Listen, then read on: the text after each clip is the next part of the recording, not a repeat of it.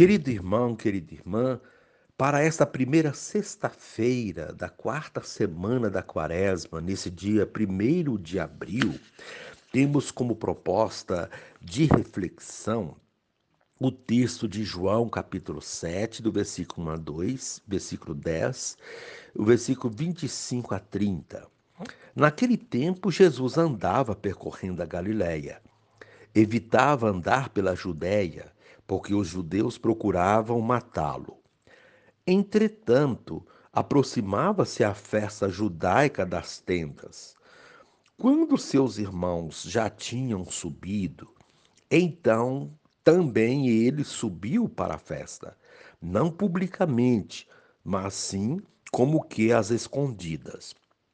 Alguns habitantes de Jerusalém disseram então: não é este a quem procuram matar? Eis que fala em público e nada lhe dizem. Será que, na verdade, as autoridades reconheceram que ele é o Messias? Mas este nós sabemos de onde é. O Cristo, quando vier, ninguém saberá de onde é. Em alta voz, Jesus ensinava no templo, dizendo: Vós me conheceis e sabeis de onde eu sou. Eu não vim por mim mesmo, mas o que me enviou é fidedigno. A esse não o conheceis, mas eu o conheço, porque venho da parte dele, e ele foi quem me enviou. Então queriam prendê-lo, mas ninguém pôs a mão nele, porque ainda não tinha chegado a sua hora palavra da salvação. Glória a vós, Senhor. Querido irmão, querida irmã, Jesus ainda está às voltas com os judeus que tentam matá-lo. Ao mesmo tempo que é cauteloso, Jesus mostra-se provocativo. Mais uma vez, Jesus diz quem é e em nome de quem realiza sua missão. Ao falar da sua identidade, Jesus mostra-se sem reservas. Entretanto, os judeus não são capazes de reconhecê-lo, pois não conhecem aquele que o enviou, o Pai.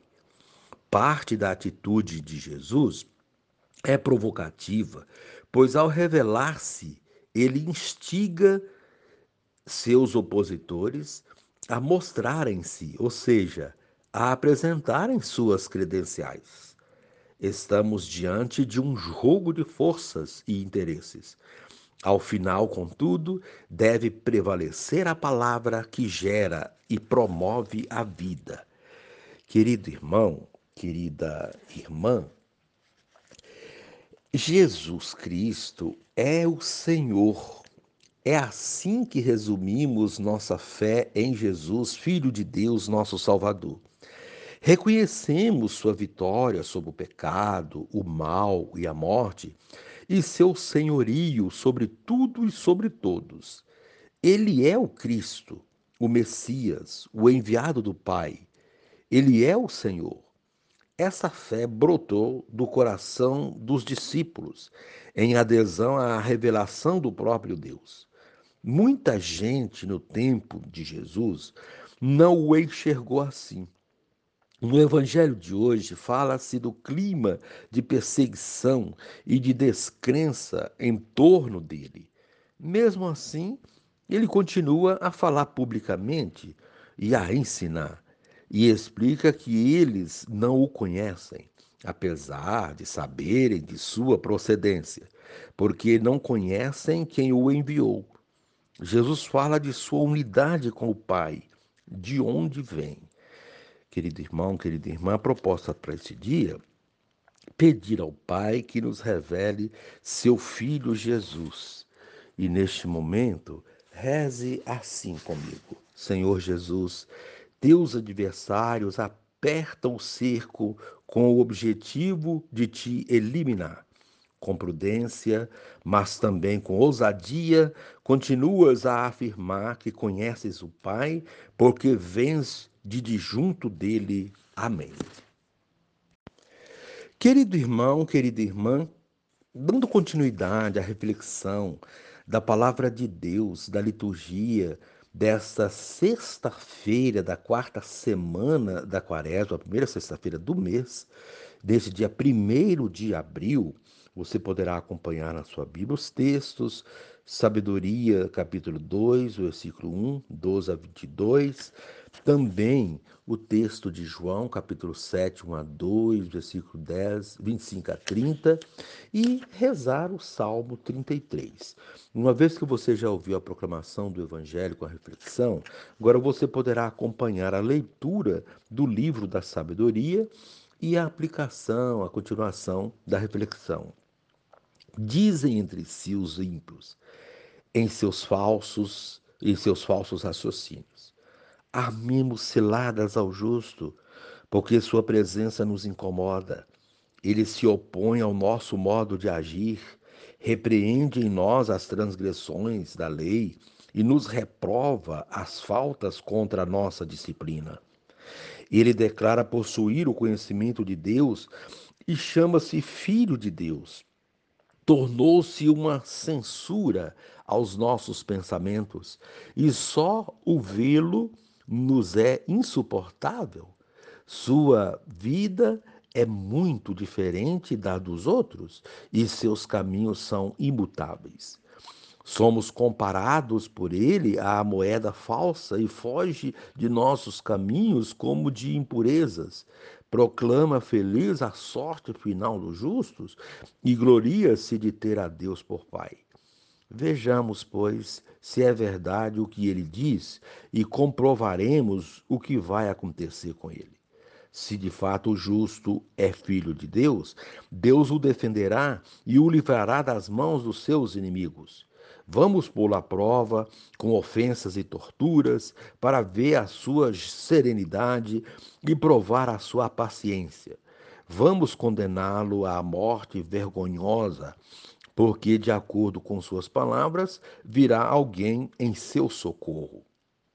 Tais são os pensamentos dos ímpios, mas enganam-se pois a malícia os torna cegos, não conhecem os segredos de Deus, não esperam recompensa, recompensa para a santidade e não dão valor ao prêmio reservado às vidas puras. Palavra do Senhor, graças a Deus. Querido irmão, querida irmã, nessa caminhada quaresmal, seguimos os passos de Jesus até o Calvário. Fomos convocados a esse segmento desde o nosso batismo, mas no início da quaresma, a liturgia reforçou este apelo por meio deste tempo de deserto que se completa seguindo Jesus mais de perto naquilo que ele tem de mais humano e divino. Seguir seus passos não significa sermos apenas espectadores das cenas de horror que ele sofreu, assistindo passivamente às perseguições, tortura e morte de Jesus e de nossos irmãos, mas comprometendo-nos com ele, com a vida do justo e dos seus. Comprometer-se com Jesus significa praticar a justiça, defender os que são perseguidos, compadecer-se do sofrimento alheio. Desde o início, Jesus deixou claro que quem quisesse segui-lo deveria renunciar a si mesmo e tomar sua cruz, sem medo de perder a vida. Foi exatamente isso que ele disse a Pedro, aos demais discípulos e a cada um de nós cristãos, quando mostrou que o Messias devia sofrer muito, ser perseguido e morto, mas que no terceiro dia ressuscitaria. Pedro, na ocasião, não entendeu a proposta do seguimento e a missão do Messias e queria livrá-lo do sofrimento. Porém, se ele livrasse, Jesus fugiria da missão e das suas consequências, não seria o Messias. Nós também, às vezes, nos comovemos com as cerimônias da Semana Santa, mas não nos comovemos diante da morte de milhões de pessoas de modo brutal e cruel. A comoção da Quaresma e Semana Santa deveria ser o ponto inicial da nossa compaixão pelas dores escancaradas dos nossos semelhantes. É esta a proposta de Jesus, que a sua dor e sofrimento nos tornem mais sensíveis às dores dos milhões de crucificados. É isso que vemos na liturgia de hoje, na qual tanto na primeira leitura quanto o evangelho nos colocam bem próximos ao Calvário. O caminho para Jerusalém vai se completando e a hora de Jesus está chegando. Jesus não se intimida com a aproximação da sua hora. Mesmo diante do cerco que se fecha, das perseguições que se acirram, mantém-se firme nos seus propósitos e não recua. É o justo que não teme as ciladas do inimigo, como vimos na primeira leitura, porque sabe que Deus está com ele. Ele e o Pai são um e é nisso que ele insiste nessas últimas semanas antes da condenação. Porém, portanto, a liturgia de hoje ensina que o cristão deve manter-se firme até o fim e ir com Jesus até as últimas consequências, sem negá-lo, sem medo e com a certeza da ressurreição. É essa certeza e esperança que os fortalece. Não são os obstáculos e as perseguições que irão nos amedrontar e fazer recuar, mas a certeza de que a vida vence a morte e que nos motiva a continuar nesta caminhada rumo à Páscoa. É praticando a justiça que seremos vistos como justos diante de Deus. Mas isso tem um preço. Aqueles que não querem ver a justiça acontecer serão as pedras de tropeço que encontraremos nesse caminho. Querido irmão, querida irmã, quem persevera consegue completá-lo. É o que ensina a liturgia da palavra de hoje. E reze assim comigo. Divino Espírito, consciente de dever ser inteiramente fiel ao Pai, dá-me a coragem necessária para, como Jesus, enfrentar quem ousa afastar-me da missão. Amém.